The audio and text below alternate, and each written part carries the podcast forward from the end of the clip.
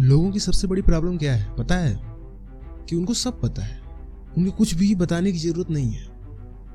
वे सब जानते हैं। वे सुनते कम हैं, लेकिन बोलते ज़्यादा है। वे क्वेश्चन कम करते हैं, लेकिन आंसर ज़्यादा देते हैं।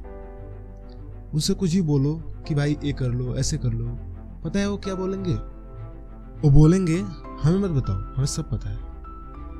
पता है सोसाइटी कैसी है? पता है लोग कैसे होते हैं? वे कभी अपने आप पे क्वेश्चन ही नहीं करते कि वो जो जानते हैं, क्या वो हंड्रेड परसेंट सही है? क्या वो जितना जानते हैं, उतना पर्याप्त है? या उन्हें कुछ और सीखने की ज़रूरत है?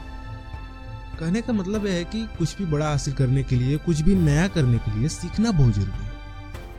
और सीख वही सकता है जो ओपन माइंड सेट का, जिसका दिमाग खुला, वह नहीं जिसका दिमाग पहले से ही बंद पड़ा। खाली गिलास में ही एक्स्ट्रा पानी डाला जा सकता है, उसमें नहीं जो पहले से भरा है। कोई भी कुछ भी कह रहा है तो उसके पॉइंट ऑफ़ व्यू को समझने की कोशिश करो। फिर डिसीज़न और हमेशा एक लर्निंग एटीट्यूड रखो। बजाय यह कहने के कि हमें तो सब पता है। स्टीव जॉब्स का एक बहुत ही फ़ेमस कोर्स है। स्टे हंग्री स्टे फुलिस तो हमेशा कुछ नया सीखने के लिए भूखे रहो। क्यूरियस रहो। Thank you so much for listening